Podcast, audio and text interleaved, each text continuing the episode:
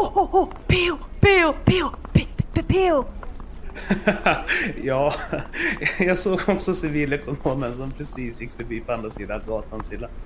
Civileko... Va? Nej, nej, nej, nej, Peo. Jag fick precis en helt glorious idé. Um, mm. Involverar detta att jag ska bli den första kvinnan på Mars? Eh, va, vadå Mars? Ja, jag drömde i natt om att du hade gett upp idén om att träffa en kille här på jorden och att du därför hade bestämt dig för att bli den första kvinnan på Mars. Ja, men, det finns väl inga civilekonomer på Mars?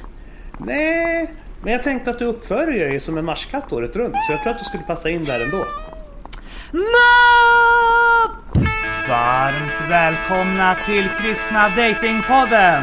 En livsstilspodd om kärlek, relationer Teologi, sex och helikoptrar! med mig, P.O. Flodström Apologet, entreprenör och opinionsbildare. och Silla Eriksson.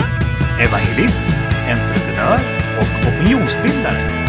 Podden presenteras i samarbete med kristendate.se och studieförbundet Bilda. Men PO, alltså seriöst, lyssnar du? Vad tror du om det här? Singel, alfa, Vänta, vadå? Vill du att vi ska starta en kurs för hur man är singel nu? Nej, nej, nej men så här. Alltså det kan ju upplevas lite stigmatiserande att liksom gå på så här, du vet, uttalade singelevent.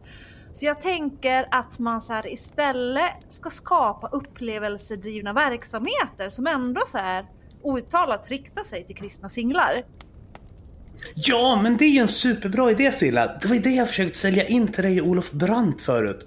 Att vi borde börja arrangera kristna singelresor till Israel. Alltså, tänk dig typ som tonårsläger, fast för unga vuxna. Jag tror att det kan bli hur glorious som helst. Tänker att det kanske inte direkt behöver rikta sig till bara singlar heller, utan till unga vuxna som verksamhetsområde. Jag tror jag ska gå och ringa till Mattias Sennehed med detsamma. En PO chilla lite nu. Alltså YA-resor till Israel låter ju såklart helt glorious. Men låter kanske som ett lite större projekt. Alltså missförstå mig inte nu, alltså jag älskar ju verkligen så här extra allt-projekt. Men alltså jag är fett uttråkad och rastlös just nu PO. Och när du så här ska styra upp saker så kan det också ta fett lång tid. Som det här med bilda och sänd till exempel. Alltså du började ju snacka om det så här hösten 2018 och det lanseras ju nu i somras. Alltså det här med att jobba på, på kommunen, alltså det har verkligen så börjat påverka dig negativt. Knäppjök. Men, men sure. Vad vill du att vi ska hitta på här och nu då? Ja men fest! Du har ju redan, du har ju redan styrt upp det. Kristna Datingpoddens lilla julfest som blir allt annat än liten i år. Yeah! Julfesten med extra allt! Och sista anmälningsdagen så var ju faktiskt i söndags men nu så har vi bestämt oss för att släppa 20 stycken extra platser som vi släpper nu i helgen. Så har du inte fått en plats så har du din sista chans nu. Ja, så ifall du inte har anmält dig och vill ta ut svängarna eh, lite så extra på första advent i år så anmäl dig genom att swisha Silla 595 kronor på 070 56 73 232. 020 5 6 7 32 32. Ah. Yes, så lägger jag in dig i anmälningslistan och smsa också om det är så att du har någon matallergi så lägger jag in det också. Glorious. Men du, vad händer i Silla Billas liv annars då? Utöver att vi planerar Glorious julfest? Oh, ja du PO, så det händer faktiskt väldigt, väldigt mycket just nu. Eh, Det känns verkligen så som att jag skulle kunna hålla en 10 timmars föreläsning om allt som händer i min hjärna och i mitt liv just nu. Kan just tro det. Alltså det har verkligen gått från så här 0 till 100 på väldigt kort tid. Uh, och jag har så här funderat väldigt mycket på uh, allt möjligt faktiskt.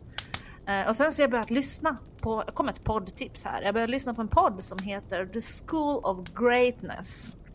Alltså det är lite som den svenska framgångspodden med Alexander Pärleros. Men mera skulle jag säga fokus på utveckling och liksom att bli den bästa versionen av sig själv. Och jag brinner ju verkligen för sånt och det är liksom Det är ju lite det stuket också som min Youtube-kanal som jag ska starta här snart också kommer ha. alltså det är ju verkligen som Robban säger. Vem behöver Joel Osteen när vi har dig och Mia Törnblom?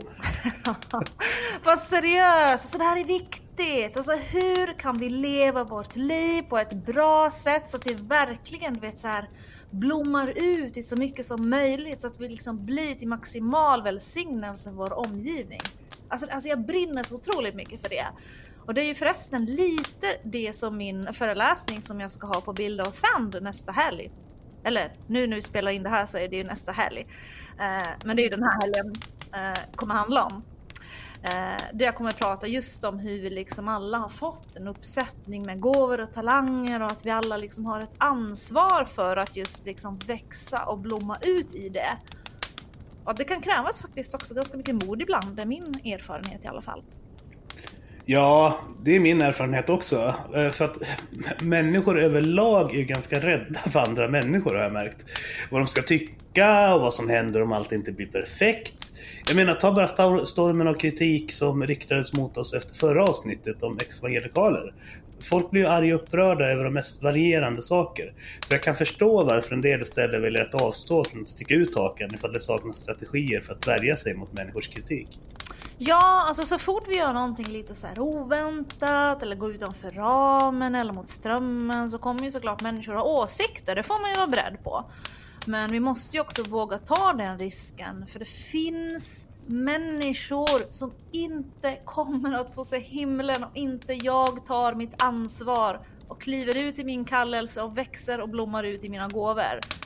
Alltså hela meningen liksom med mitt liv, det är ju att den dagen som jag kommer till himlen så vill jag verkligen du vet, så här, kunna se Jesus djupt i ögonen och liksom verkligen från hjärtat säga att ja, men jag använder verkligen alla gåvor och talanger du gav mig.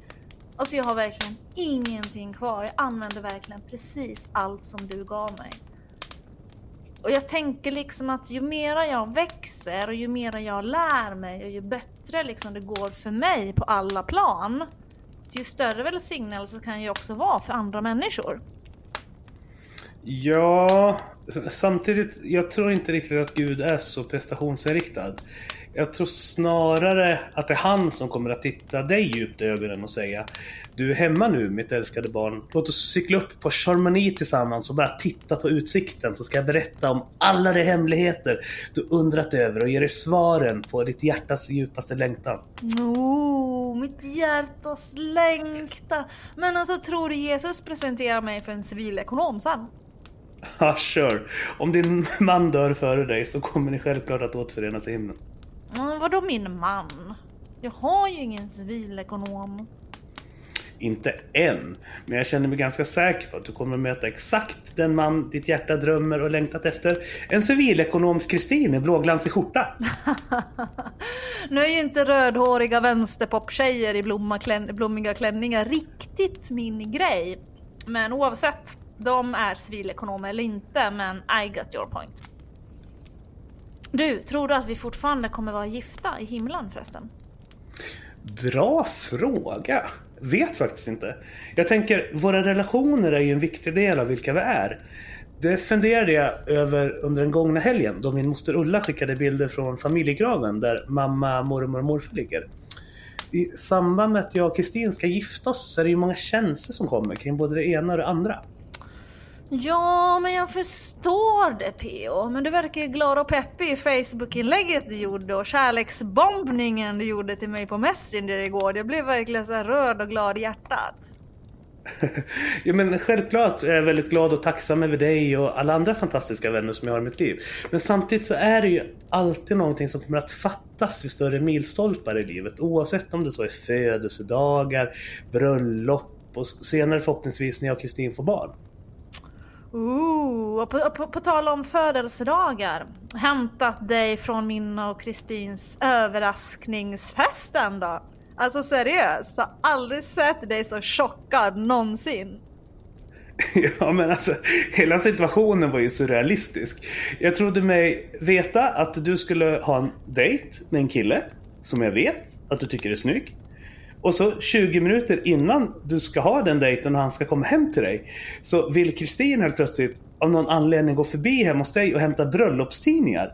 På vägen till dit hon och jag ska. För hon hade sagt att hon hade en födelsedagsöverraskning till mig. Men hon ville bestämt förbi dig först för att hämta de här bröllopstidningarna.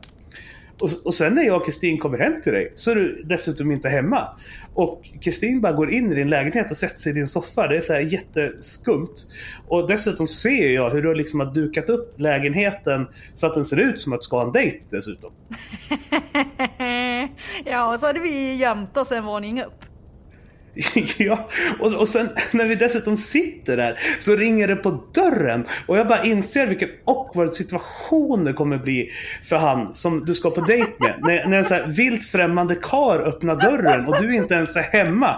Och, och på vägen till dörren medan jag försöker processa det här så kryper Victoria Hedström fram ur din säng och säger någonting om att du inte har varit hemma på hela dagen och undrar ifall vi har sett till dig. Och så försöker jag processa varför hon är där och medan jag öppnar dörren och får se ser alla. Så blir det så här, och, och, dessutom så här, jag ser dig först. Och då tänkte jag, jaha, där är Silla. Och sen står Jakob Andelius bakom dig. Och då vart jag bara så här brainfuck. Så här, är det med Jakob hon ska på dejt? Alltså, och, och, och, sen så började hjärnan så här, sakta ta in typ så här, Henrik och David, Oskar och Erik och Anders och Sofia också var där och att de så här, hurrade och sjöng för kung och fosterland. Så då började jag fatta lite vad det var som pågick. Ja, det var så roligt. Så är det någonting som jag seriöst älskar så är det ju att överraska människor. Alltså det är seriöst det bästa jag vet. Jag tror seriöst någon gång i framtiden så kommer jag ha ett företag som heter Sillas överraskningar AB. Då kan man så skriva till mig när man vill så överraska olika människor så kommer jag hem och fixa det. Jag kanske blir med rutavdrag, ja.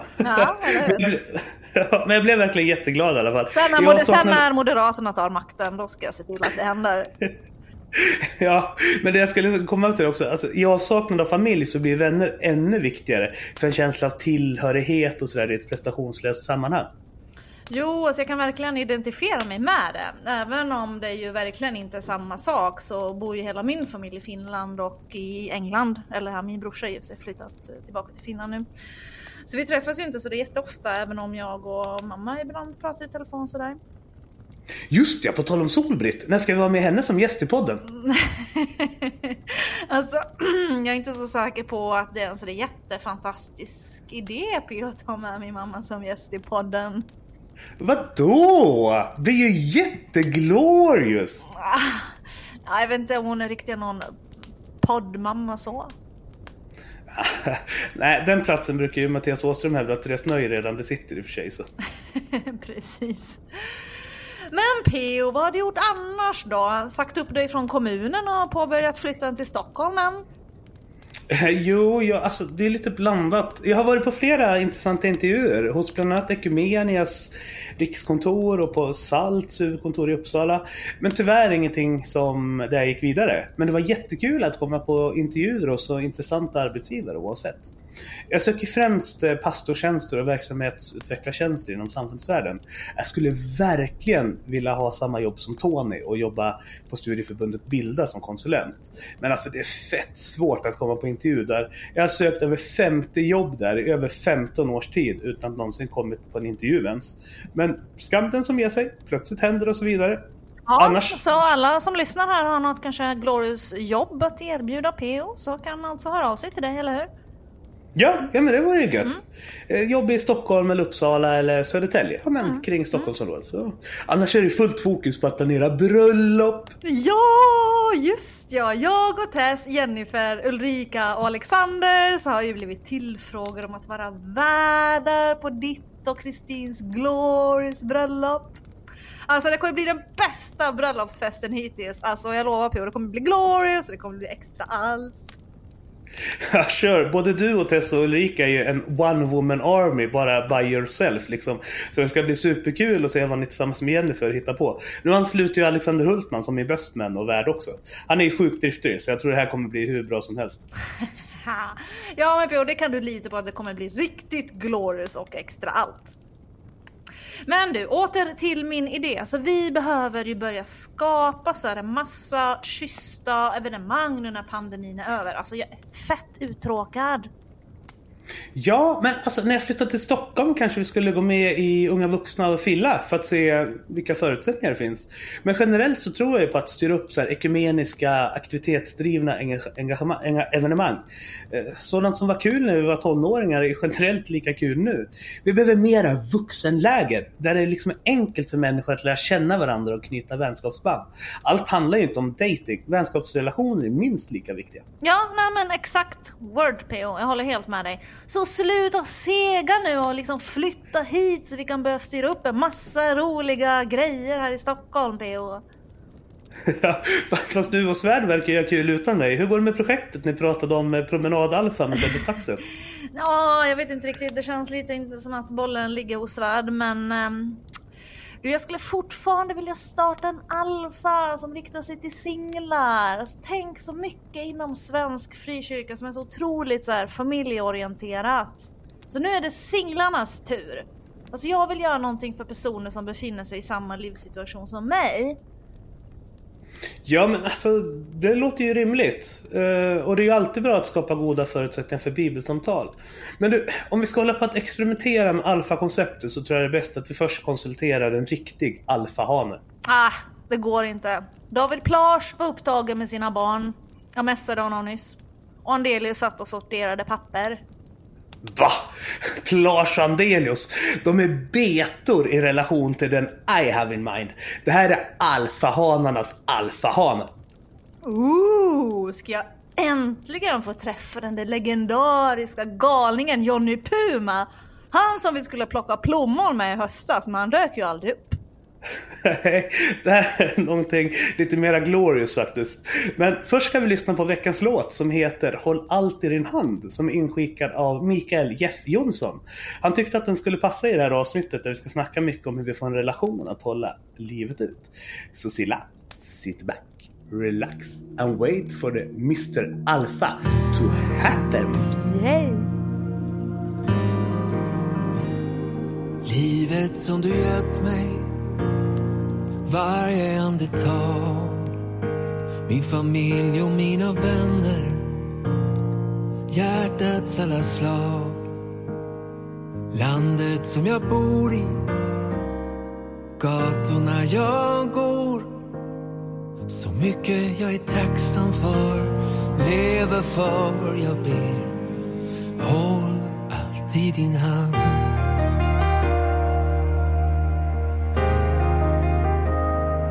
Kom med tomma händer hit till denna jord. Ett ögonblick i sänder, språket ord för ord. Allting är en gåva, allting är ett lån. Så mycket jag är tacksam för, lever för, jag ber.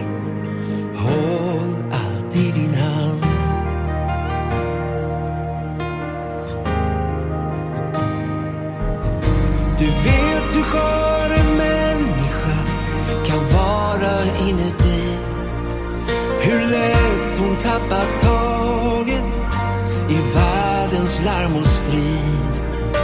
Det ansvar som jag känner, den kamp jag måste gå. Allt jag inte kan rå på. Du har sett mig tappa andan gråta som ett barn Sett hur jag plötsligt stannar någonstans på stan Ständigt detta vemod Ständigt detta hopp. Så mycket jag är tacksam för Lever för, jag ber. Håll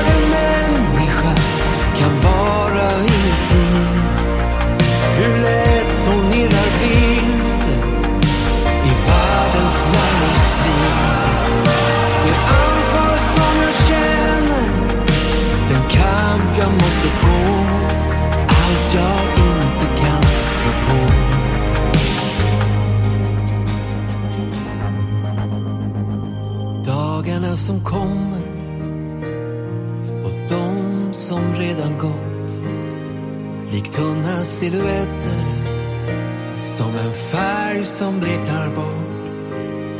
Livets sköra gränser, evighetens land. Så mycket jag är tacksam för, lever för jag ber. Så mycket jag är tacksam för, lever för jag ber. Håll alltid din hand.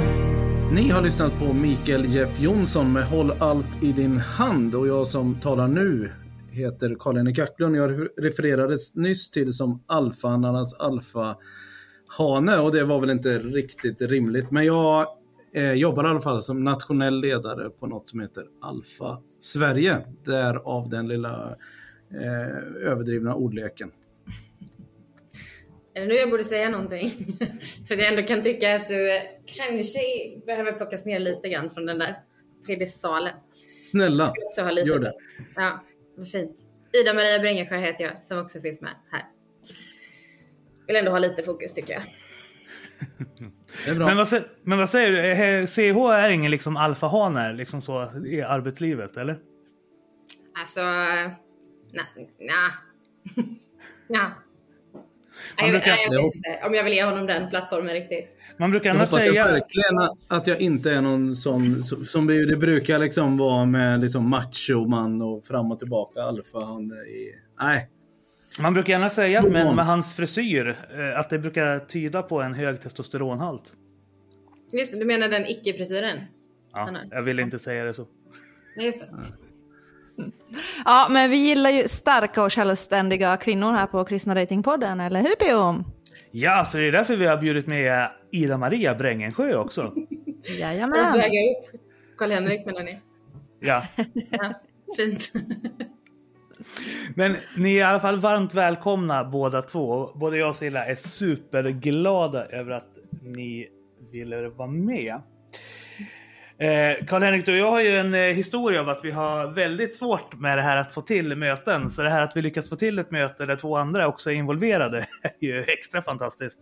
Jag kommer ihåg när jag väl på och jobbade med Här för att stanna så varje gång du trodde att vi hade bokat upp oss så hade inte jag fattat det, så jag ringde aldrig dig. Och varje gång jag trodde vi hade bokat upp oss så hade inte du uppfattat det, så då var du upptagen när jag ringde.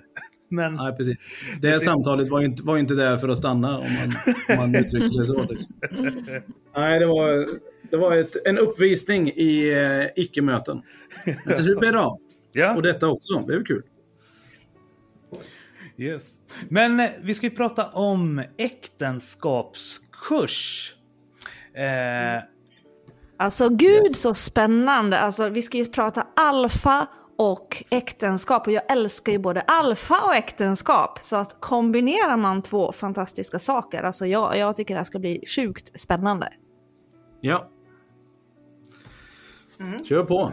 Vi Ja. kan prata eh, forever and ever. Så att, eh, det är det bästa att ni liksom... Det är liksom tillgången på ord är ofta större än efterfrågan. Så att eh, ni får stoppa oss. Ja. Men eh, Karl-Henrik, kan du inte berätta lite om det här konceptet till att börja med? Får man middag? Vad eh, är det för typ av mat? Okej, rakt in. Blir du hungrig eller? Ehm, nej, men det vanligtvis i detta, om vi liksom backar tillbaka ett snäpp innan måltiden görs, så kan vi gå till visionen i detta. Det här startade för, eh, jag tror det är 25 år sedan, 20-25 år sedan någonstans, i London i församlingen Holy Trinity Brompton, som även är födelseplatsen för Alfa-kursen, som då är en grundkurs i kristen tro. Eh, då fanns det ett pastorspar som heter Nicky och Silla Lee som fortfarande jobbar där och som hade ansvar gentemot mycket av liksom pastorala alltså, samtal utifrån liksom, med par och människor och väldigt liksom, eh, relationella eh, pastorer. Så. Eh, och de konstaterade helt enkelt att det är så många som kämpar och sliter i sina relationer att vi hinner inte ha alla de här samtalen. Vi måste försöka hitta ett sätt att, eh, att förebygga eh, sånt här och skapa liksom friskvård in i relationer. Så då skapade man äktenskapskursen och sen har man ju naturligtvis haft samtal och så vidare vid sidan om det i vanlig ordning också. Men att eh, man har tänkt att väldigt mycket frågor kan man faktiskt ta i och kommunicera kring i storgrupp också. Det var liksom starten på äktenskapskursen som sen har gått ut över eh, världen på export i samma, på samma sätt som Alfa. Eh, och upplägget är egentligen enkelt. Eh, paren kommer till Eh, alltså traditionellt har det varit i alla fall. Paren kommer till kyrkan eller restaurangen eller var kursen nu hålls. Eh, serveras en, en måltid, en bättre middag. Och sen så är det föreläsning och samtal. Alltså föreläsning i eh, olika ämnen som att kommunicera med varandra, att hantera konflikter, får man ett bra sexliv, etc. etc. Och Silla, där borde vi starta! En sexalfa! Ja. ja, sexalfa med extra allt. Ja. Det här får vi spinna vidare på sen. Hur, hur, hur blir man licensierad? Jag visste att jag inte skulle nämnt det, den rubriken i, så här eh, innan. Men vi kan väl återkomma dit då. Men Eller hur ett, som en mysalfa. Det är bättre kanske, bättre namn. skulle kunna vara så.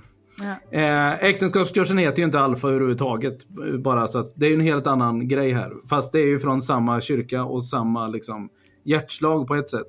Men, men det som är där är, det är middagen, liksom uppställt för en dating, för en datekväll helt enkelt. Där du får input i undervisning och sen eh, är det avbrott för att samtala som par.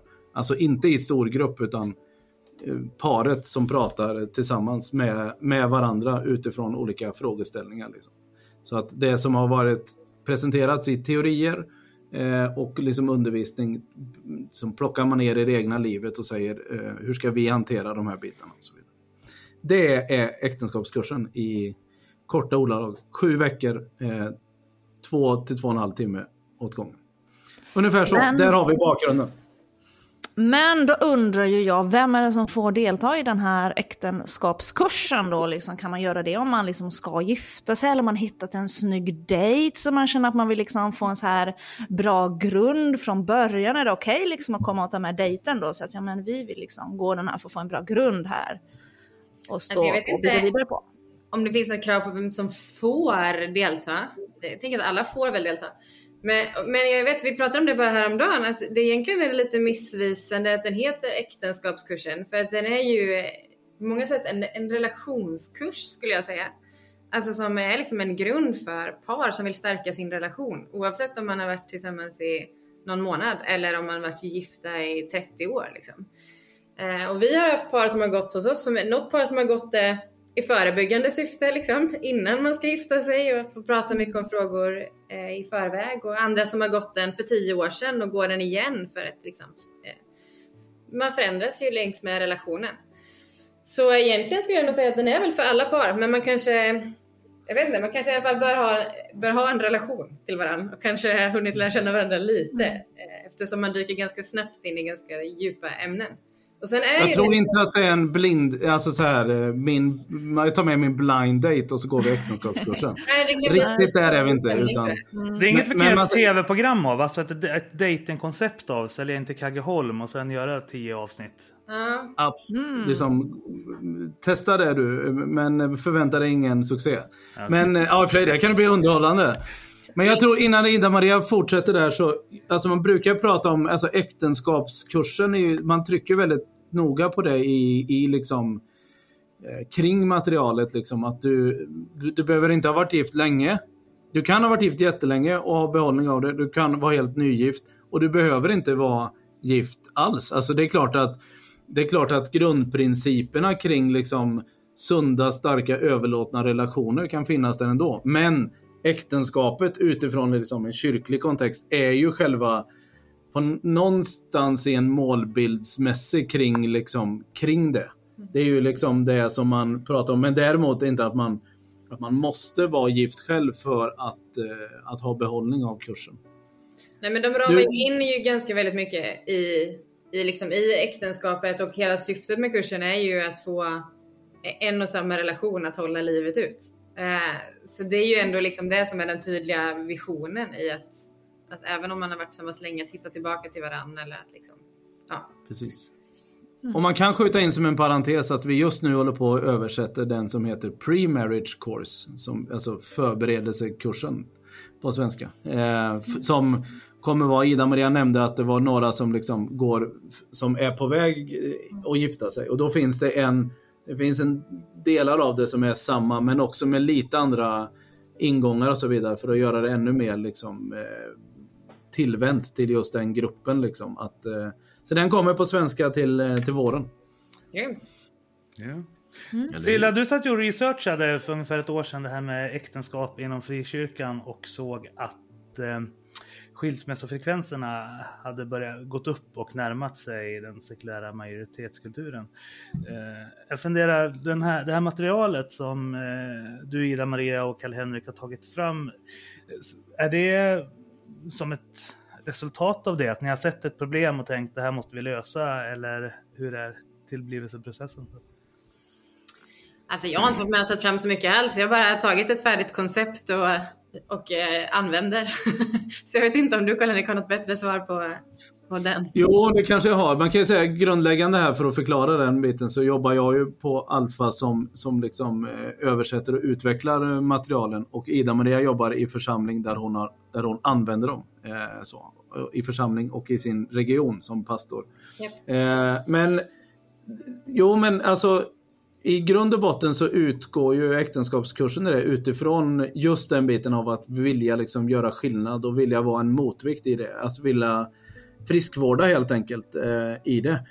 Eh, och eh, vi ser ju samma behov förstås i Sverige. Vi har ju inte ett mindre behov av detta än vad man har i Storbritannien och utöver världen. Utan tvärtom, vi har ju ganska massiv. Sen, sen tänker jag liksom, det finns en sak med detta med kyrkans statistik. Eh, absolut att den liksom är liksom hotande och, och negativ och eh, smärtsam. Liksom. Men jag skulle säga att jag vill inte skilja på den biten. Vi har ett stort problem med, det är väl typ, alltså varje år så är det väl typ 50% av alla par i det här landet som, som, som går isär. Liksom, eh, i det. Alltså, eller om det är hälften så, det är gift, om det gifter sig, om det är 90 000 par så är det 45 000 par som går isär samtidigt. Så att det är liksom en väldigt stor eh, ehm, bit där som det är väldigt många som kämpar med sina relationer.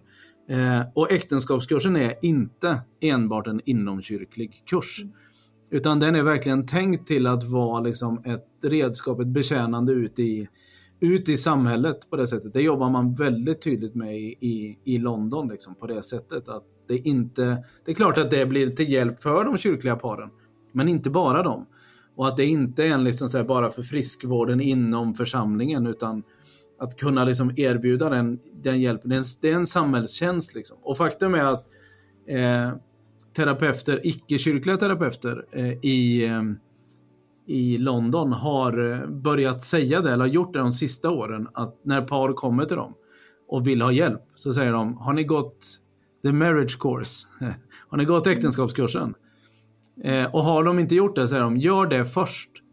Och sen, om problemen återstår, så finns vi här. För att de tycker att det är en så bra första ingång och att det hjälper eh, de har statistik och undersökning på det där att, eh, att det hjälper typ 90% av alla par att, att liksom komma och då är det inte alla de som kommer med akuta djupa problem förstås men att det hjälper dem i, i rätt riktning så tydligt liksom i det. Så det är, en, det är friskvård för parrelationer för hela det här landet. Det är vad äktenskapskursen har ambitionen att vara. Men och jag, Mm, jag tror inte att, att även om inte jag varit med och tagit fram kursen så är ju det själva anledningen till varför vi använder den i våra församlingar. Eller så att vi, eh, i alla fall i den församlingen där jag finns i Habo, så är ju det en av de första sakerna nästan som pratades om redan när jag började här. Att sådär, men om vi ser till det samhälle vi finns i och det här är ett samhälle med mycket småbarnsfamiljer och mycket liksom ja, men mycket, mycket den typen av problematik som det för med sig. Och då var vi så här, hur, hur kan vi vara på något vis en röst i samhället och faktiskt eh, hjälpas i det samhället där just vi finns? Och då kom det upp ganska tidigt att göra en äktenskapskurs hade varit en otrolig liksom, stöd. Dels för de familjerna som är i församlingen men också i vår kontakt med samhället just. Och, och sen, sen har vi pratat om detta i ganska många år och så är det ett utmaning att få någon som vill hålla i en äktenskapskurs och vilket par vill lämna ut sig själva och allt det där. Um, Så för oss var det nog lite grann när vi visste att den här skulle komma filmatiserad eh, från Alfa. Då var vi så här, men då väntar vi ut den så att vi har ett koncept som vi vet är bra och som vi kan använda. Eh, och sen eh, eh, sammanföljer det med att pandemin kom så att då blev den ju digital. Men, eh, men det vi inser är ju verkligen det här att, att för våran del, och det kanske vi kommer in på, det här med det digitala. Det har ju gjort att vi faktiskt når de barnfamiljerna som vi har velat nå. Och när vi körde den i våras så var ju en tredjedel av de paren som gick kanske kopplade till våran församling. Resten var ju folk som inte hörde hit eh, och som liksom kommer från samhället i övrigt eller som, eh, ja, men som bara har hört talas om det på Facebook och tänker att det här vill jag gå. Um, så jag kan tänka att det, och det, någonstans så säger det ju någonting, alltså när vi körde igång i våras så fick vi ju närmare 50 par som gick på de kurserna vi gjorde. Och det, jag tänker, det säger ju någonting om det som du är inne på, alltså det här med skilsmässostatistiken och att det är många par som kämpar och att den här kursen, även om den har funnits länge så tror jag att den just nu är väldigt, väldigt rätt i tiden. Och jag kan ibland känna att det är något av det mest diakonala vi gör för vårt samhälle just nu. Eh, Är att verkligen få betjäna liksom i, i med, med ett väldigt enkelt koncept som gör väldigt stor skillnad. Alltså det låter ju verkligen superspännande. Jag blir jättenyfiken på att få höra lite mer liksom så här ingående på hur ser liksom upplägget ut? Är det så här att man under en tid träffas då en gång per vecka och så har man lite olika teman på de olika träffarna? Eller hur ser det liksom rent praktiskt ut? Kan ni liksom gå in lite mer på det? Mm. Nu har jag ju bara varit med och kört den, eh, den digitala då. Eh, så det här med maten som ni var inne på, som ju är en viktig del, eh, den uppmanar vi folk, eh, eller paren till att faktiskt skapa den miljön hemma. Eh, så att ändå så här, avsätta lite tid, om det så bara är en kopp te eller att göra en tapasbricka och ställa fram. Eller att det blir någonting ändå att vi, man skapar den där dejtmiljön hemma. Men så när vi har kört den så är det, vi har ju använt oss via Zoom eh, och paren liksom kommer eh, in där vid runt åtta när vi kör igång. Och så är det ju någonstans att bara så här, få folk att känna sig välkomna och eh, hur har veckan varit och var är vi någonstans och, och så. Eh, Men sen så kör själva kursen igång och då är det ju ett tema för varje kväll. Eh, Karl-Henrik nämnde ju några av dem som är. Eh, Första kvällen handlar om att bara stärka banden, hitta tillbaka lite grann till vad var det vi föll för hos varann, vad är det liksom vi uppskattar med varandra. Eh, sen handlar det om allt ifrån konflikthantering till vad har vi med oss hemifrån våra familjer från början och hur påverkar det hur vi ser på familj och äktenskap. Och... Ja, men så det är väldigt, väldigt varierat i vad kvällarna tar upp. Men då är ju liksom upplägget att man har eh, eh, själva undervisningen indelad i olika sektioner kan man säga. Så att först så introducerar de här Nicky och Silla, om vi använder filmerna, så är det de som håller ihop själva undervisningen och så varvas det med olika par som också ger sina liksom, berättelser om utmaningar de har haft kring kvällens tema eller så. Vilket, gör, vilket jag tycker är ett fantastiskt bra koncept för att det gör att man, man kan nästan alltid känna igen sig i något av paren. Men allas berättelser är inte våran berättelse. Men, men där är ju allt ifrån de här paren som har eh, kämpat med barnlöshet till de som har liksom blivit eh, ihopparade av sina föräldrar till, ja men det är som bredd på vilka par som är med i den här kursen. Och att få höra olika infallsvinklar gör ju att man kan spegla sig lite i dem. Men då sen med jämna mellanrum så pausar de här filmen, eh, eller själva kursen, att då säger de att nu är det, nu ska ni få prata om den här frågan. Och då har man ju ett eh, häfte, är ju lite litet att kalla det, det är ju en bok egentligen, som man jobbar med i paret. Eh, där alla övningar står och det finns lite sammanfattning om vad, vad de precis har sagt. Och så får man liksom konkreta övningar att sitta med. Eh, där man ska svara på frågor och jämföra med varandra och hur tänker vi? Eh, och sen så gör man det. Jag tror att det är typ fem gånger per kväll eller någonting som man stoppar liksom. Eh, så att man varvar hela tiden undervisningen med samtal. Och de samtalen är alltifrån fem minuter till 30 minuter. Eh, men och det är ett eh, superbra koncept för då tvingas man prata om vissa frågor. Men det är också bara en begränsad tid så att de kan inte få ta hur mycket rum som helst utan nu stoppar vi och så fortsätter vi med liksom, undervisningen. Då får vi bearbeta lite det vi har tagit med oss. Och sen så avrundas liksom kvällen med, ibland med en bön eller eh, de är också ganska tydliga att om man inte har en tro så kan man bara få stoppa kvällen med att prata om vad, vad tar vi med oss och vad vill vi säga för gott om det här. Eh, och sen eh, skickar de med lite frågor till eh, liksom veckan som ligger framför. Mm. Så så ungefär ser upplägget eh, ut skulle jag säga. Så det är ju mm. väldigt det är ju inga gruppsamtal överhuvudtaget, utan allt är ju fokus på att jag och min partner ska få tid med varandra och hinna samtala och få lyftas och vända och vrida på saker vi kanske inte alltid pratar om annars. Typ så.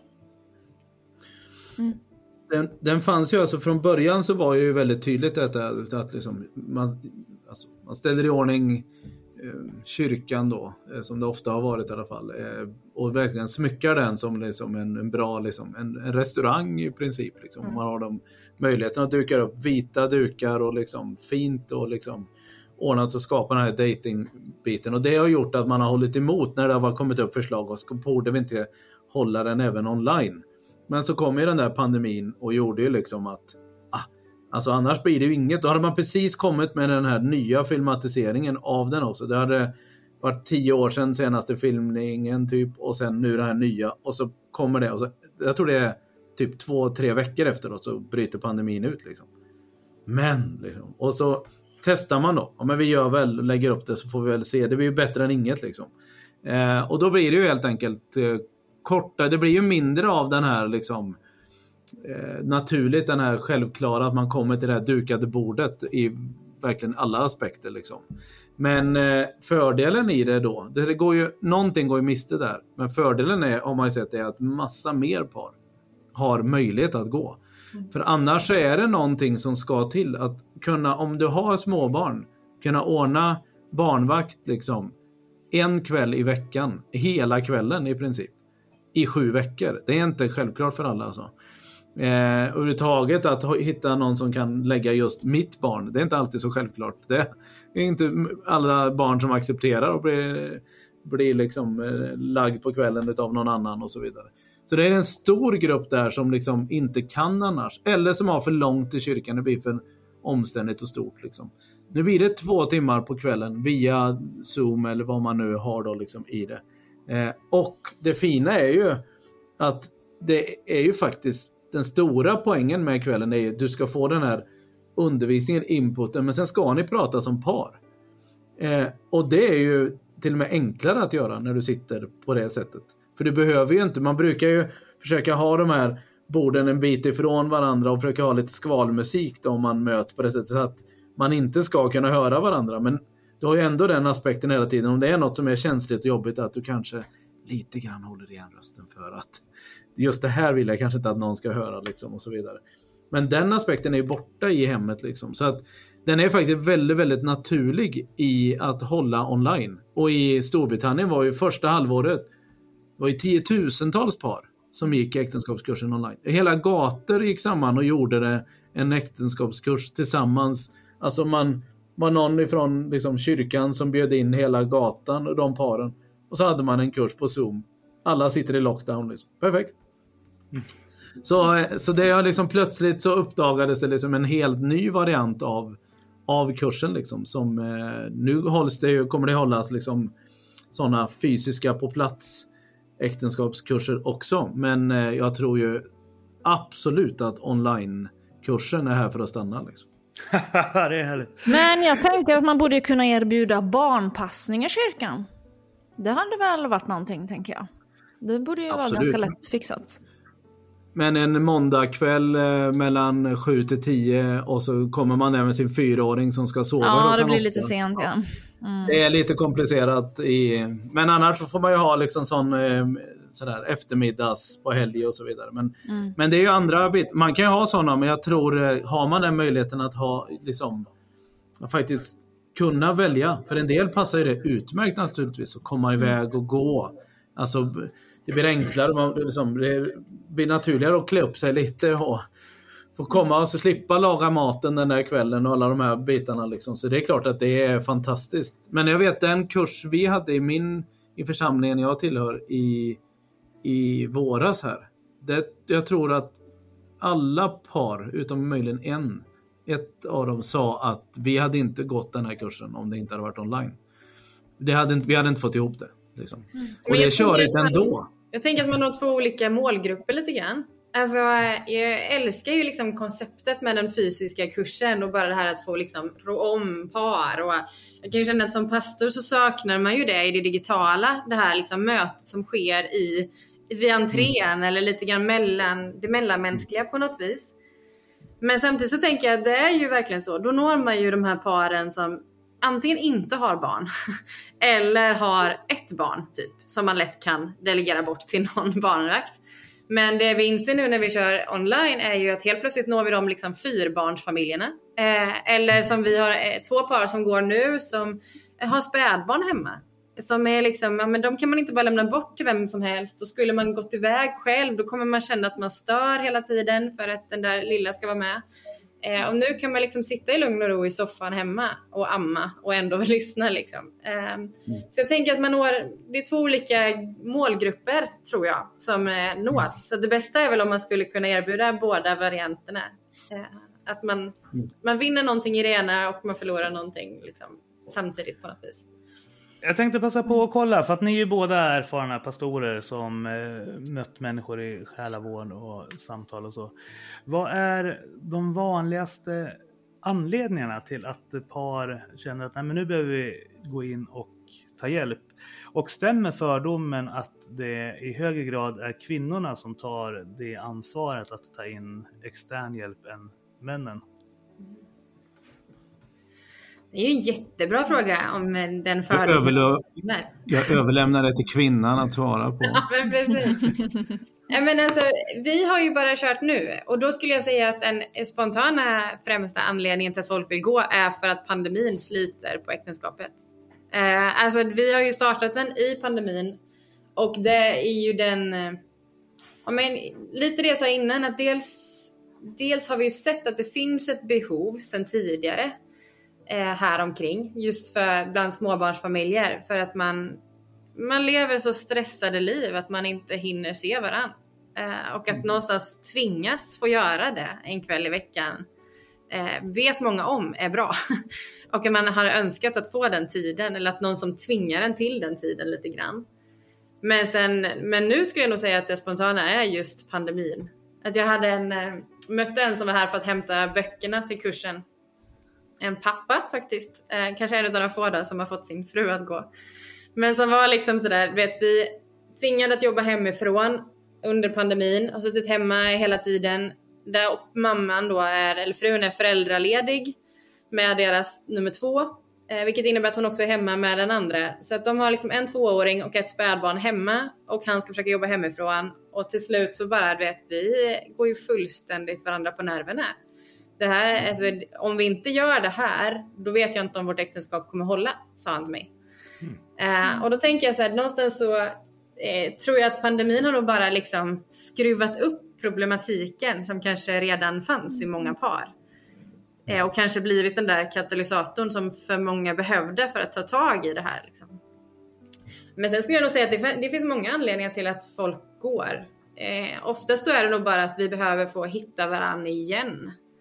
Eh, något par som gick som var så jag vet inte, det är sju år sedan vi pratade med varandra på riktigt senast. För att nu är våra liv handlar bara om att skjutsa runt och vara logistikcentral. Liksom.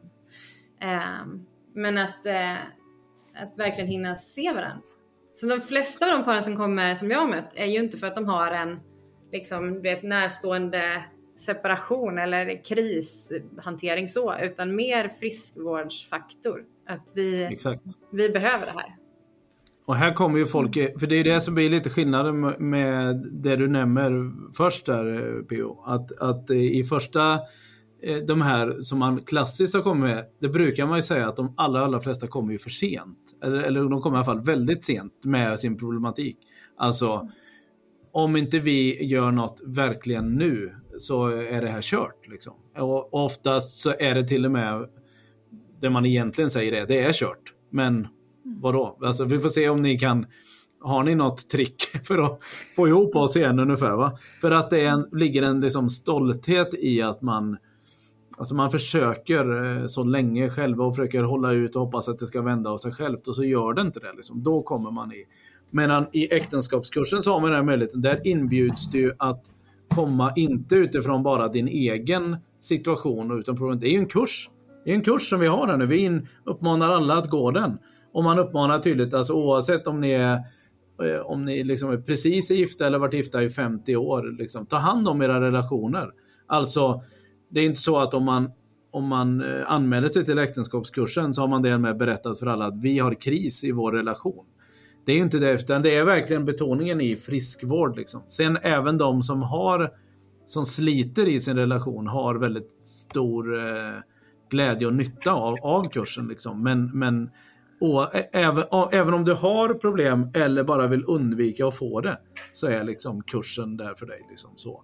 Eh, och jag skulle nog säga utifrån vad jag... Jag kan mycket väl tänka mig att det stämmer att, att det oftast är när det är i de här krissituationerna, om man ska ta den där kontakten, att det är en övervikt av att kvinnorna liksom larmar där och tar tag i den och, och liksom eh, sova. Men jag tror nu så tycker jag mig se liksom att det både är, det är såväl liksom kvinnor som män som gör den anmälan och som tar det initiativet. Liksom. Och att man väldigt stor utsträckning gör detta tillsammans. Alltså, man har pratat om det hemma och sagt att men det här anmäler vi oss till. Liksom. Så man, eh, och så, är det någon av dem som fyller i den här anmälan. Liksom, sådär, i, i, eh, eftersom man ju, som sagt, de flesta kommer inte utifrån att eh, det här är vårt sista desperata försök. Det finns de som kommer in ifrån det hållet.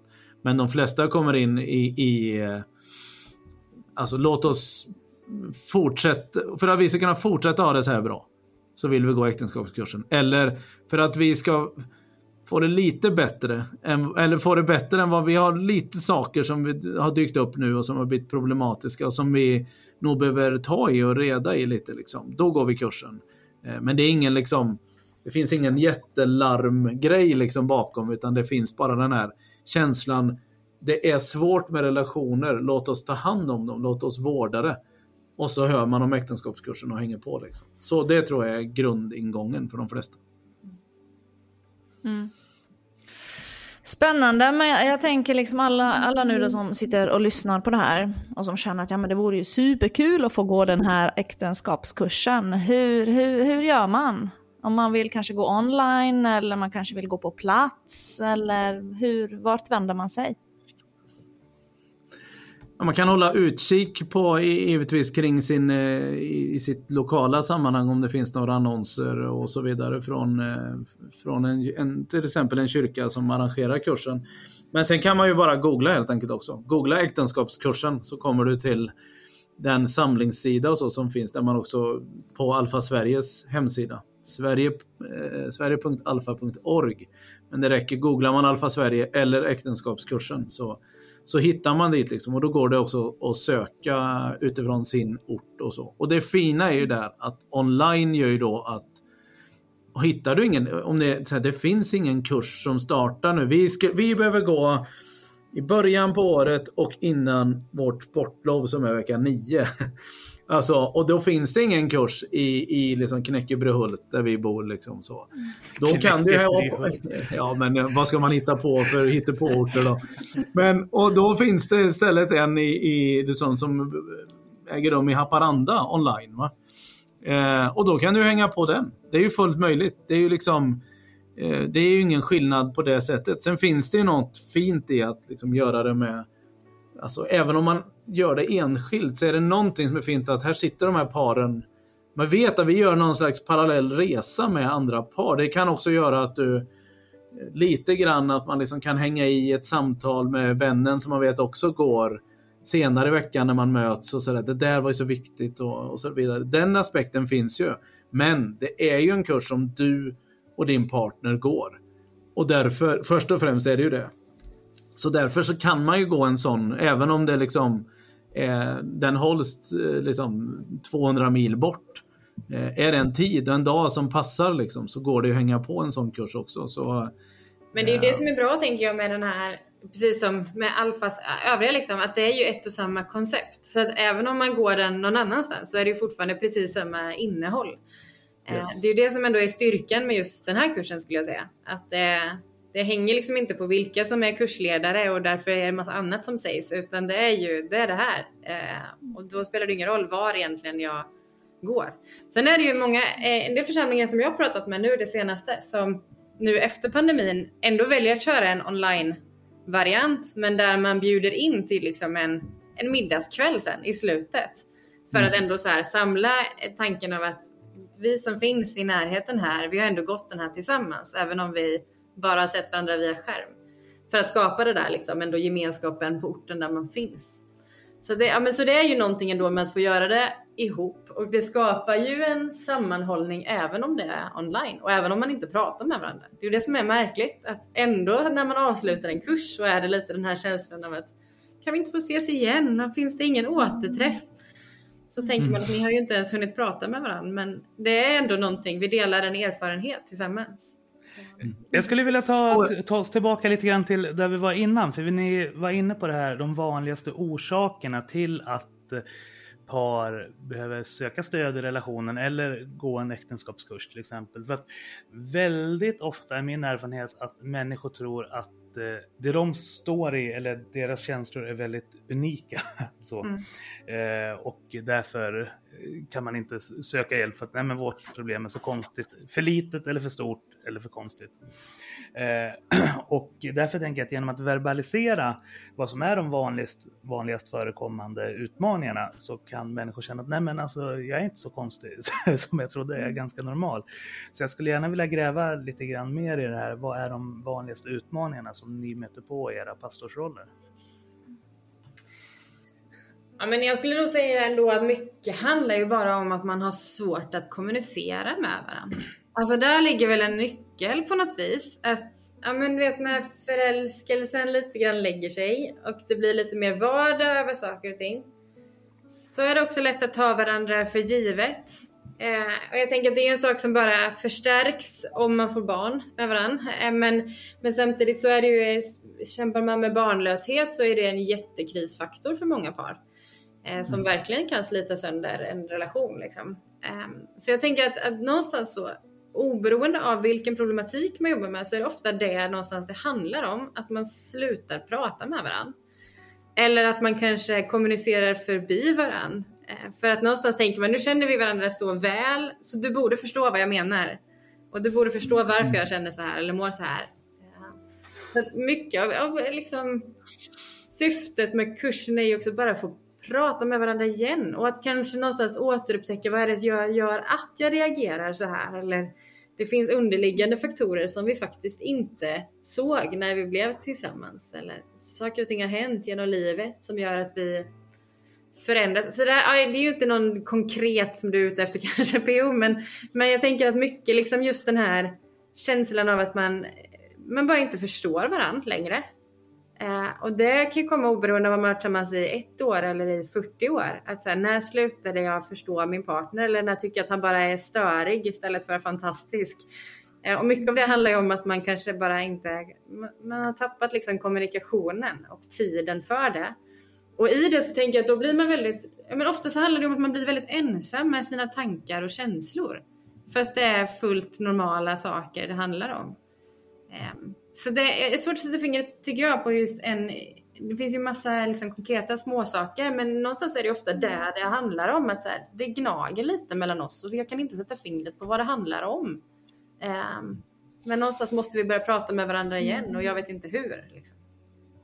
Ja, jag tänker Jag att tror- det är väldigt många också kanske som, som lyssnar på det här som kan känna igen sig i det här, speciellt nu under pandemin också. Det är kommunikationen, att det gnager och man liksom ibland kanske inte riktigt kan ta på vad det är, men det är någonting som man behöver någon slags förändring.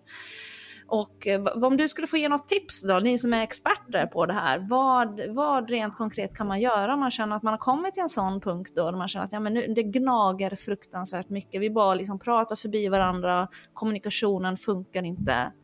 Vad gör man liksom? Men tipset är väl helt uppenbart, eller?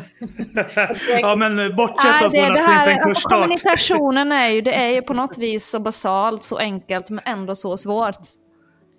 Men man går ju en äktenskapskurs helt enkelt. Det är ju det uppenbara svaret utifrån detta. Nej, men jag tror den, alltså den typen av att få, att få hjälp eh, på det sättet till att liksom både få liksom, alltså de har, den här kursen bygger utifrån 25 års erfarenhet där man har liksom knådat och tittat på detta. Man har med experter såväl som liksom vanliga par. Och den typen av, liksom, det är en gedigen kurs, liksom, välbeprövad. Så där får man den biten och möjligheten att arbeta igenom frågor kring liksom, hur kommunicerar vi bättre med varandra, hur hanterar vi konflikterna när de uppstår, inte om de uppstår utan när de uppstår. Alltså är det möjligt att förlåta varandra när saker har blivit helt fel? Eh, alltså frågorna kring, som ni gick igång på direkt där, kring, kring sex till exempel. De förväntningarna, de förändringarna som sker under ett äktenskap i när barn kommer in i liksom när du ålder, ehm, klimakterie. Det finns liksom hur många perspektiv som helst där det kan skapa liksom problematik och svårigheter kring liksom eh, kring sex. Både förväntningarna och eh, förändringarna i det. Liksom, i det. Hur ska man tänka med det? Hur tar man tag i en sån bit? Hur kan man prata om det? det känsliga, svåra frågor. Liksom. Att få input kring det. Eh, och de här frågorna, alltså, jag tror ju att de där frågorna behöver man ta tag i. Man behöver liksom lyfta upp dem och det är klart att äktenskapskursen inte är den enda vägen till det. Hittar man en annat sätt, ett annat sätt att liksom ta tag i det själva eller med hjälp av böcker eller på något sätt eller i samtalsmässigt så go for it. Men äktenskapskursen är det som jag är genuint stolt över. Det är att det här materialet är ju, det är ju gratis också. Alltså för den som arrangerar den här kursen så finns ju sju stycken välproducerade filmer runt 50 minuter som man använder per tillfälle. Då. Eh, och de laddar man ner, man bara registrerar eh, kursen gratis, laddar ner det gratis och sen finns det en deltagarbok som kostar 100 kronor per... Eh, liksom. Så för 200 spänn kan man gå det här som par med en, ett eh, material liksom, i det. Och det tycker jag faktiskt är en, det är en samhällstjänst på olika sätt. Att, för, vet, att gå i samtalsterapi, det är bra, men det är dyrt. Och det, tar, och det är värt det, förstås. Men alla har ju inte den möjligheten att lägga de pengarna på det. Eh, och dessutom, eftersom det är dyrt, så tar ju många tag i det alltså för sent i det. Så att här finns liksom möjligheten att faktiskt göra det utan att det kostar skjortan. Det kostar liksom, ingenting kostar inte ens strumpan liksom knappt. 100 spänn per person. Faktorn är ju någonstans att man behöver någon utifrån som ger ett annat perspektiv. Alltså jag tänker då när man fastnar i den här kommunikationen. Alltså då blir det ju lätt att, ja men ska vi lösa det själva, ja men då blir det fortfarande mina ord och det blir min, liksom, mitt krav på min partner och utifrån mitt perspektiv. Och det man behöver hjälp från oavsett liksom vilket läge eller vilken situation det är i så är det ju någon som tar, lyfter frågan utifrån eller från hjälper en att se det i ett annat perspektiv. Och då tänker jag så här, men då är ju äktenskapskursen är ju ett sätt att göra det. Eh, samtalsterapi är ett annat, men alltså just det här att hitta de där jag tror att det är enda sättet. För att någonstans så är det ju problemet i hela kommunikationen är ju att vi bara ser det från ett väldigt subjektivt eh, håll. Och att liksom få någon som hjälper mig att lyfta blicken, att tvinga mig att lyssna in min partner mer än vad jag kanske gör i vanliga fall. Eh, det är ju den utmaningen tänker jag man behöver och hjälpen som man behöver få som par. Och det här är ju ett väldigt lätt sätt att få det. Men att eh, just på tal om vad du, det Silla, vad du frågar vad det är man behöver. Så tänker jag att det är ju någon som hjälper mig att lyfta. För att ju mer problem och ju mindre man kommunicerar desto mer navelskådande blir jag ju liksom. Mm. I att han förstår inte mig. Eh, men det kanske egentligen handlar om att det är jag som inte förstår eh, min partner. Liksom. Och att bara få någon som tvingar mig upp liksom, i det perspektivet. Mm. Och det här är ett väldigt konkret sätt att göra det för att här måste man svara på frågor och man måste lyssna in och man eh, tvingas lyssna på andra röster. Eh, jag tänker att det, det, är ju den liksom man behöver hjälp. Eh, för att resultatet annars är ju att man flyr. Att det är lättare mm. att bara ge upp. Liksom. Mm. Mm. Vilka teman är det som eh, man kommer jobba med under de här åtta kvällarna? Rubriken är eh, Stärka bandet, alltså stärka bandet mellan sig då. Kommunikationens svåra konst, hantera konflikter, förlåtelsens kraft, familjens inverkan, bra sex och kärlek i praktiken. Det är de sju liksom, övergripande. Sen finns det ju underkategorier och så i de här eh, bitarna. Alltså. Men det är ämnena för de sju kvällarna. Eh, Mm. Sen tar man olika aspekter. Ofta när det, liksom, när det handlar om kommunikationens svåra är, finns det liksom fem punkter som de liksom tar upp och går igenom och på det sättet. Väldigt pedagogiskt, väldigt djupt men ändå väldigt enkelt skulle jag vilja påstå att det är. Väldigt användbart och lättillgängligt. Det Jag tycker det är riktigt bra också med de här ämnena är ju att de gör det både på den lite mer ytliga nivån och också på den väldigt djupa. Vilket gör att ja, men alla par har ju inte samma problematik. Men i till exempel avsnittet om bra sex så handlar det ju liksom både om, om det härliga med sexualiteten. Men det handlar ju också om, du vet, det kan ju vara så att man har med sig sexuella övergrepp eh, liksom, i, i ryggsäcken. Och hur försvårar det vårt sätt att förhålla oss till sex inom vårt äktenskap? Och samma sak när det handlar om familjens inverkan. Mycket av det är ju väldigt roligt att bara prata om så här, åh men du är så lik din farmor och hur funkar det här liksom. Men att också börja inse att ja, fast för vissa så handlar det ju om att man har en jättekomplicerad relation till sin pappa. Och det gör att hela mitt perspektiv av hur ett äktenskap ska kunna fungera är skevt. Men, och det kanske man inte liksom, de där riktigt djupa frågorna är ju inte enkelt att få syn på själva. Att det är det här det faktiskt, det här är orsaken till all den problematik vi egentligen har, bottnar i den här frågan. Eh, och det är inte alla paren som har samma historia där, men just att, att eh, liksom varje avsnitt någon gång djupdyker i de där riktigt eh, känsliga problemen som en del par måste få hjälp att se. Liksom. Eh, Så det är det jag tycker är riktigt styrkan, att man lyckas balansera både det där roliga och liksom som skapar glädje i samtalen, men också så här, nu får vi gråta tillsammans och vi förstår kanske för första gången varför det här gör ont. Liksom. Eh, Ja, så det är bra. Ja, ja. Men Silla, du har ju funderat på det här med att frikyrkan är så familjefokuserad och tvåsamhetsfokuserad. Eh, och nämnde tidigare att eh, ett singelalfa kanske vore någonting också att eh, titta på. Så jag Ja. tänkte, Karl-Henrik, vad, vad tror du om det? Singelalfa, alltså alfa som eh, dating eh, inramning så. Då tänker ni mer alltså en motsvarighet en singelmotsvarighet till äktenskapskursen mer än en singelmotsvarighet till alfakursen då? Om jag tolkar kanske, det rätt eller? ka- kanske mer det- ungdoms, ungdomsalfa fast YA-alfa och sen ta in delar av det som eh, finns i äktenskapskursen då fast anpassat för singlar. Ja, för jag tänker ju, liksom, det finns ju väldigt många singlar i vår ålder och det är, finns ju en anledning till att man är singel just för att man brottas med olika saker som kanske mm, har blivit fel i barndomen eller tonåren eller sådär.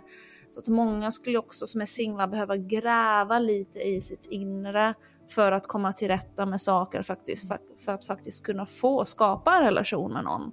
Så där tänker jag att liksom en singelalfa hade kunnat vara ett kanske bra verktyg för att jobba med saker som kanske står i vägen för att man faktiskt ska kunna ha en sund och bra relation i framtiden.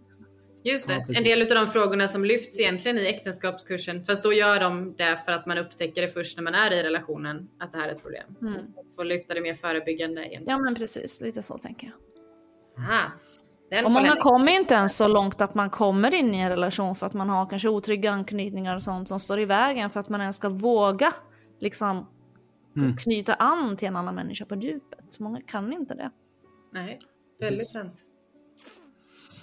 Ja, det är bra. I, precis. Ja, hittar vi någon som utvecklar det så. Jag tror inte att, den, att kursen finns på det sättet i eh, inte inom liksom i HTB. Jag vet att de har jobbat i Londonmässigt med en eh, en sån. Jag vet inte hur, riktigt i vilken mån de tar upp den typen av frågor då, men utifrån liksom datingperspektivet i Eh, och då gissar jag att man tar upp en del av de bitarna, att det inte bara är så här, så här dejtar du. Men alltså, det är ju riktat till den gruppen då som inte är, alltså det är de som, som ja, det är inte det som till singel på ett, jo det är det ju, men det är ju inte liksom uttalat på det sättet. Det är ju mer de singlar som som, som letar och längtar på något sätt. Då. Det är ju det perspektivet då, utifrån datingmässigt. Jag kommer inte ihåg den, om den heter datingkursen till och med. Någonting. i. Hmm. Men vi har aldrig tittat på att översätta den till, till, till svenska. Helt enkelt för att vi, alltså man måste, vi har väldigt begränsade resurser som organisation. Så. Men eh, det är ju ett spännande perspektiv att kolla, kolla in på. Och jag ser ju gärna så att ni anmäler att ni har resurser för att hjälpa till ekonomiskt och stötta. Ni lyfter ju fingrar och som att Ja här men finns det här måste vi göra. Det är Ja. klart att vi ska översätta den här kursen så ska vi, vi behålla dating alfa P.O. här. Det är väl eh, Ja. det är klockrent. Jag älskar den här idén. Vi får köra en rejäl påverkansoperation mot Karl-Henrik här när vi träffar honom i, är det i april? Jag ska överhuvudtaget kolla om, ska kolla om den finns, kursen. I, jag tror faktiskt att det är så någonting de har experimenterat med och kollat i Alltså jag kan bara, alltså, i HTB, Holy Trinity Brompton i kyrkan i London. Det är inte Alpha International som har jobbat med den. Det är ju egentligen eh, äktenskapskursen och Alpha startade i, i Holy Trinity Brompton men blev så stort och gick på export så man skapade en organisation för att se över det globalt. Alpha International som nu då sen utvecklar de här kurserna vidare och så hålls de även lokalt. Men det finns också en del, eftersom de har det här i sitt DNA att testa och göra, så gör de, de har gjort en del kurser och grejer i den lokala kyrkan. Eh, och som sen inte har tagit sig vidare ut på export. Det kan ju vara av olika anledningar. Det kan ju vara för att den inte blev så bra. Så vi får ju kolla det först. Men jag, jag lovar att ta en koll på vad, vad eh, kursen är. Den kanske finns i alla fall tillgänglig på engelska så man kan eh, göra, gå den så. Ja. Jag tänker att Ja, det men- svåra med det är väl att, att få den att bli någonting som man vill gå utan att känna att man blir utpekad som att det är fel på mig. Alltså, är ni med på min tanke? Ja. Mm. Alltså, det blir ju ganska utlämnande om man ska liksom signa upp för att gå den. Men jag tänker att den är ju, alltså tanken är ju genial. Men mer bara hur kan man få den liksom att det här är någonting som, eh, som man går för att det är en upp, uppbyggelse för en. Eh, mer än att eh, hitta ens problem.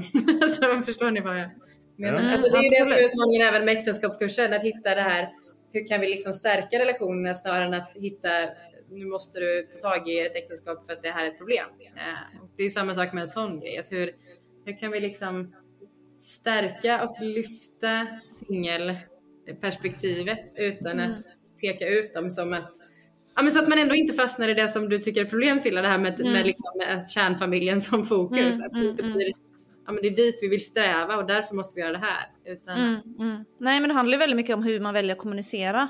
Mm. Och hur man väljer att lyfta det. Så jag tänker där P.O. vi får köra poddavsnitt om det här där vi lyfter de här sakerna.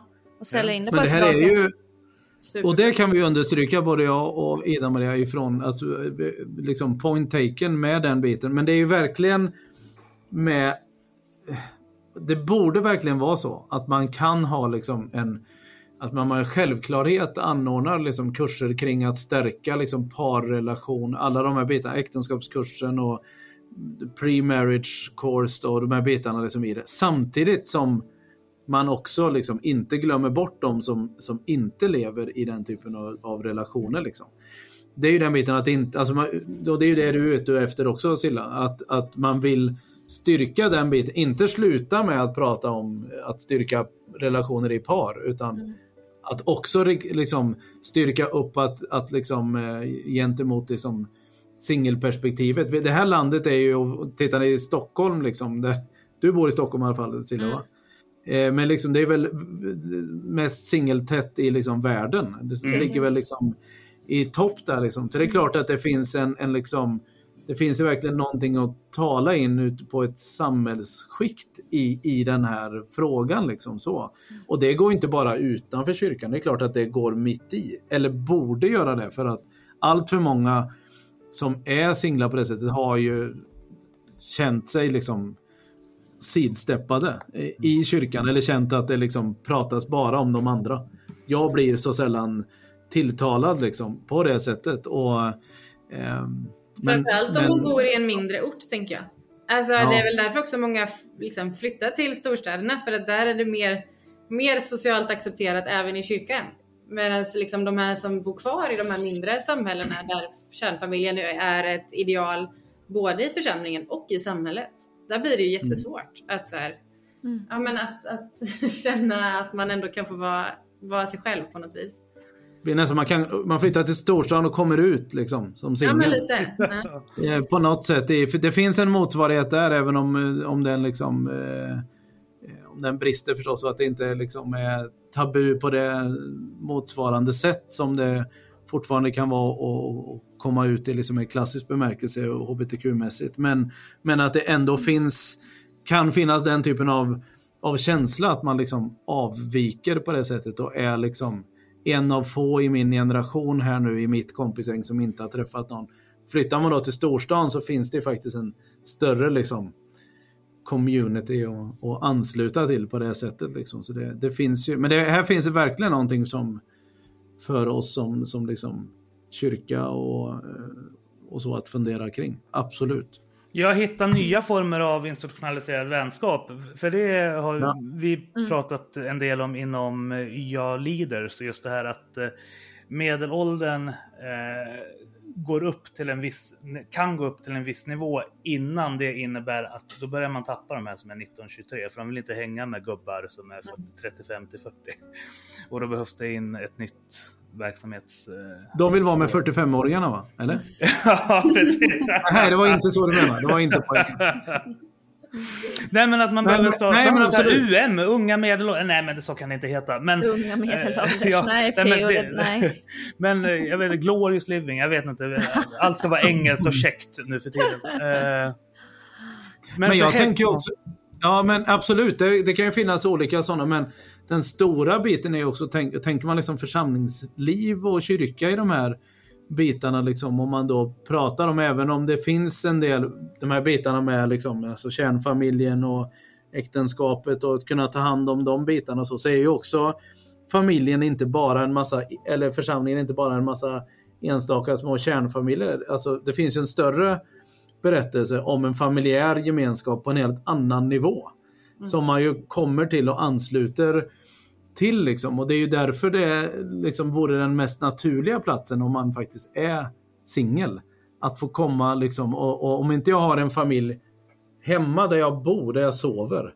Så det här är min familj. Det här är, min, det här är liksom familjen på det sättet. Och för den som har en familj där den sover, har en utökad familj. Liksom. Det är ju så extremt vackert och därför så extremt smärtsamt när det inte blir så. Det, att det, den- då går ju något sönder. Det finns väl samma liksom problematik, tänker jag, att det här både skapar en problematik i, de, i den som inte har hittat någon än, men också då tänker jag när par faktiskt går isär. Alltså vi har ju samma liksom problematik där, att om kärnfamiljen hela tiden är det som lyfts som norm, alltså att just hitta hur kan vi ändå liksom värna den familjen, men fortfarande lyfta det andra perspektivet. För det ser vi också, alltså hur många par har vi inte i våra församlingar som eh, separerar och sen inte vill vara i kyrkan längre? För att det, det blir så smärtsamt tydligt att vi inte höll måttet. Liksom. Eh, så jag tänker att det är ju samma problematik som speglas även i den änden, eller så. Och att eh, det är ju en mycket, mycket större fråga. Att hur kan man förhålla sig till eh, att värna goda relationer utan att skapa utanförskap? Mm.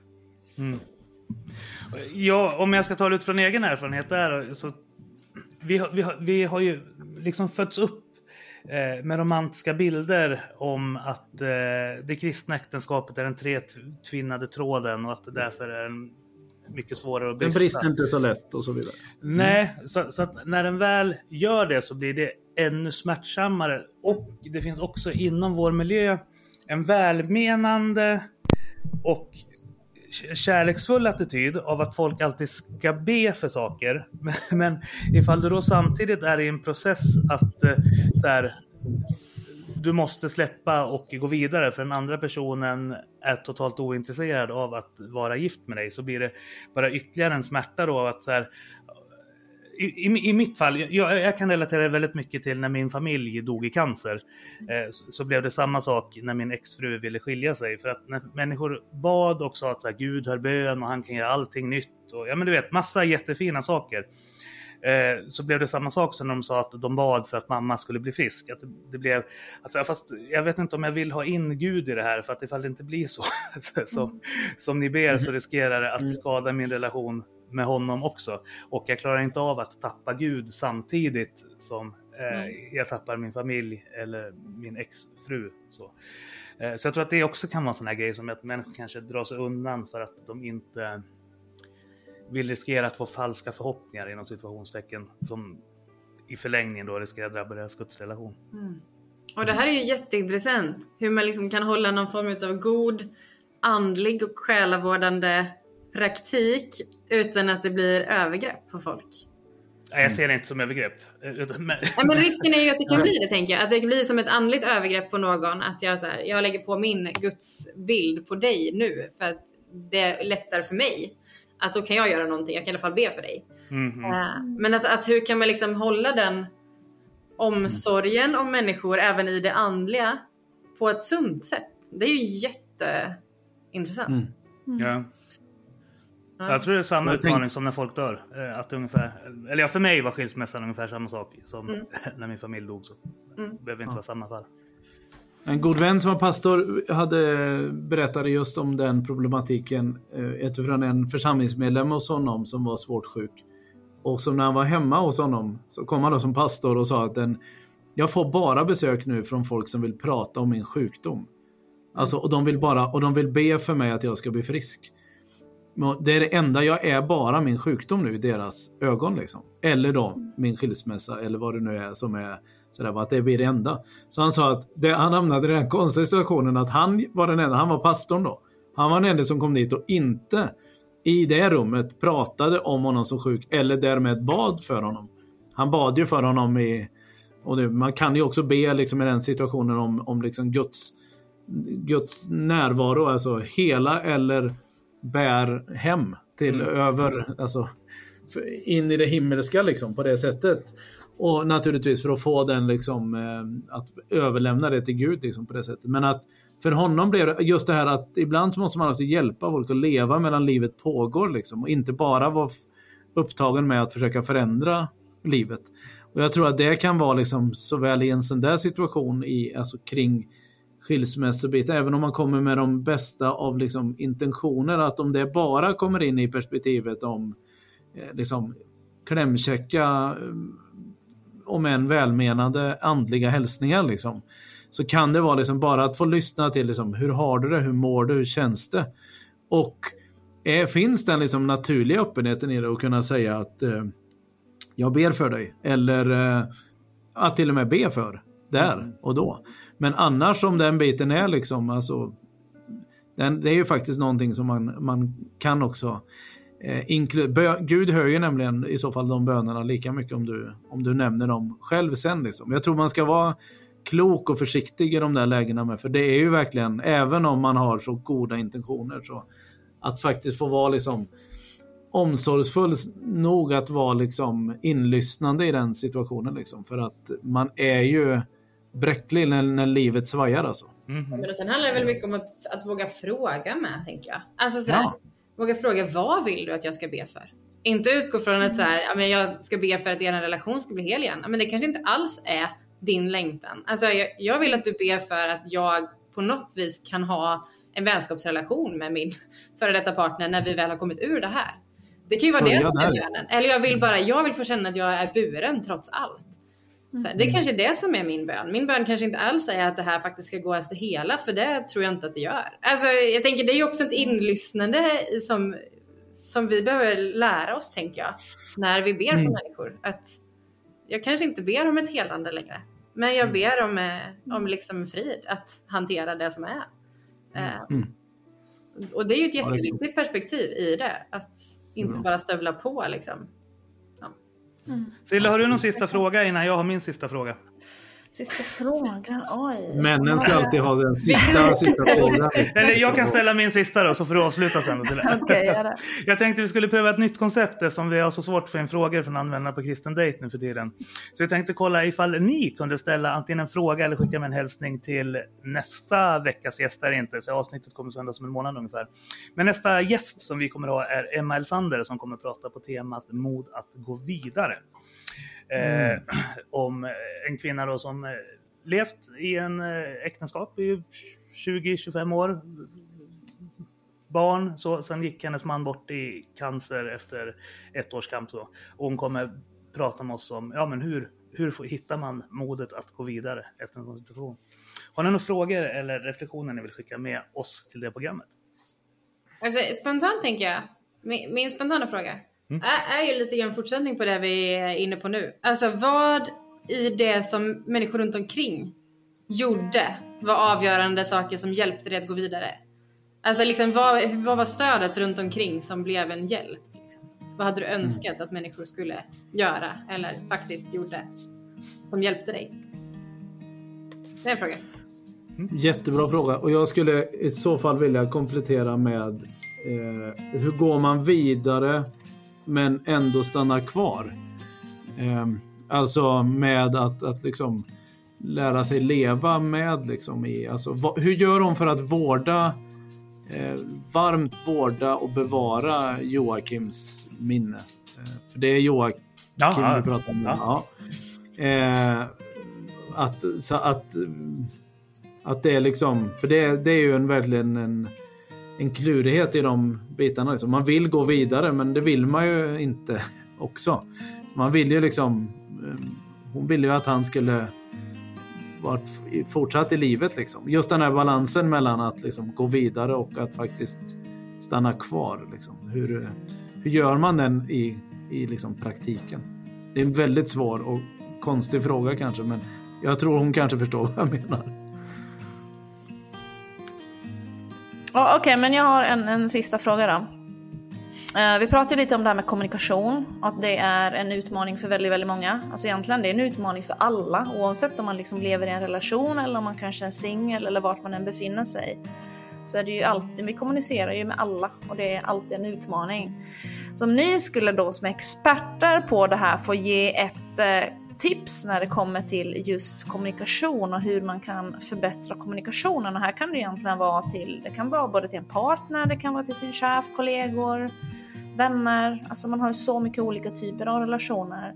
Men om ni skulle få ge ett tips till de som liksom tycker att det här med kommunikation är svårt. eh, vad skulle ni vilja ge för tips? Vem vill börja? Oj, hjälp. Ja, men jag, mm, utan att ha reflekterat då, um, så kan jag nog ändå tänka att mycket av kommunikation, alltså svårigheten i kommunikation är ju att ibland släppa fokus på mig själv. Alltså att faktiskt så här, ja, men när det kärvar i kommunikationen, om det nu är med min partner eller min kollega eller liksom vad det än handlar om. Att så här, hur kan jag istället för att känna att den borde göra så här för mig eller den borde lyssna på mig. ehm, våga lyfta perspektivet och fundera över vad kan jag göra för den här personen som underlättar. Det är ju en, en eh, superjobbig utmaning. Alltså speciellt om man har hamnat i en konflikt. Alltså det inte bara är en kommunikation utan det, det har blivit en konflikt av det. Då är det ju jättesvårt att släppa liksom mina irritationsmoment eller mina liksom, viktiga ståndpunkter och lyfta mig över det. Men jag, ibland kan jag tänka att jag tror att det är, det är en nyckel när jag vågar släppa mitt perspektiv ibland och bara vad kan jag göra som just nu skulle hjälpa dig att kanske så här ställa den frågan eller att bara tänka tanken. Vad, vad tror jag att den här personen skulle uppskatta och värdesätta från mig just nu? Nej, det är ett jättefint tips. Jag tror att det skulle alla vi må lite bättre av att liksom lyfta fokuset lite mer från oss själva. Så verkligen superbra. Och jag tänker på någonting som, det är ju i, i, i samma i så fall, men eh, det rör ju om, det där handlar ju om att då i kommunikationen på något sätt vända på den och faktiskt bestämma sig för att, att lyssna först. Eh, och prata sen liksom i det. Att inte då bara fundera på hur tar jag tag i min kommunikation så att jag blir tydlig. Eh, och det tror jag i och för sig också man är värt att göra. Att fundera på det perspektivet. Liksom. Eh, hur, hur, men, men börjar man då i det liksom, lyssnandet, alltså eh, hos den andra liksom, och försöker sätta sig in lite när jag vet den här, eh, alltså hur det är livet i, i, i den andra människans skor liksom börja liksom, tänka på det och kommunicera utifrån det och inte kommunicera utifrån dig och dina skor och din synvinkel. Liksom. Då tror jag att, man, att en hel del justeras eh, så att man får en lite bättre ingång som inte är nu ska jag kommunicera utan nu ska vi kommunicera och man börjar hos den andra. Liksom. Sen, sen är du inne på någonting. Jag tänker, de säger i äktenskapskursen så har de ju i avsnittet om konflikter en jämförelse med att man kan vara antingen noshörningen eller igelkotten. Och, så här, och för en del handlar det om att faktiskt bromsa sig själv då och vara den som stannar upp och lyssnar in. Eh, Medan för andra så kanske just utmaningen är att sluta stänga allting inom sig och faktiskt våga bli tydlig i att så här upplever jag det när du gör detta. Eh, Så mycket handlar ju om att, att lära känna sig själv och att lära känna sin partner och i det hjälpa kommunikationen mellan oss. Så nu svarade ju helt enkelt jag och Ida-Maria utifrån våra personligheter. Att vi behöver i så fall bli vara sådana som snarare behöver lyssna först. Medan självklart är det som Ida-Maria säger att det finns ju de som snarare verkligen behöver uppmaningen att liksom kliva fram. Det är dags att sluta lyssna och eh, börja liksom sätta ord på dina på det, på det du, du känner och så vidare. Så det, det, det är ju alltid svårt kring de här bitarna att ge liksom de allmänna råden men att både liksom att perspektiven både att lyssna och tala finns med i kommunikation är, är liksom värt att veta. Och, och har man haft, de flesta av oss är för mycket i den ena. Eh, försök då hitta den andra. Det, är väl det, det kan vi säga som allmänt. Men att påminna sig om att inte andra är tankeläsare. Alltså jag kan inte Ja. sätta mig in i vad du tänker, men lika lite kan du förstå det jag tänker. Om inte vi faktiskt pratar med varandra. Så det ligger ju, ja. ja. Nu var det bara för att jag ville ha sista ordet, du förstod det. Ja, precis. Ja, nej, men, och jag som alfahanne bara kliver tillbaka. Ja. Ja men superspännande, eller hur Pio? Jag blir så inspirerad och vi måste verkligen ta tag i det här med singelalfa. Mysalfa. Vi, Mysalfa. får- ja, vi, vi, Ja. tar, vi, vi tar Karl-Henrik ett litet hörn sen då på bild och sänd. Och sen så kör vi en stark övertygningskampanj om att vi behöver lansera det här med mysalfa på Ja, ja, ja, ja, men jag tror det finns en marknad, helt klart. Vi, Ja, vi är ta det på. Lillajulfesten, då samlar vi 150 stycken. Så att vi, det är något vi skulle kunna snacka Ja. om då. Jag är lite ambivalent om vi ska kalla det för sexalfa, mysalfa eller singelalfa. Vad som, sex säljer Är det någon liksom, slags är kombination av allt det där eller? Så här eh, glorious mysalfa? typ. Glo- glorious living alfa kanske? Ja, ja. Ja. Jag har ju också funderat på att ta med att vi ska försöka rekrytera Karl-Henrik och göra singelresor till Israel. För det vet jag han gjorde för tio år sedan. Men med liksom inriktning då mot unga vuxna mer och singlar. Man tar med sig 50 singlar, 10 dagar i Israel. Karl-Henrik visar runt dem samtidigt som vi gör en massa så här glorious sociala... Ja, jag, jag är på. Jag har faktiskt aldrig varit i Israel men jag skulle ha alltid tänkt att man Är det en sån. UM-alfa då som Ja. du är ute efter? Eller? Ja, ja, ja. En undre medelålder. Ja. Ja. Precis. Det, det är begreppet som aldrig kommer flyga. Det bygger vi på nu. Ja, nej men eh, det är dags att börja avsluta här nu men det har varit superroligt att få ha er som gäster här verkligen. Alltså jag är superinspirerad som sagt och eh, stort tack till att ni ville vara med. Och vi avslutar som vi alltid brukar göra, eller hur PO? ja. Med att önska alla våra lyssnare en stor puss! Puss och kram!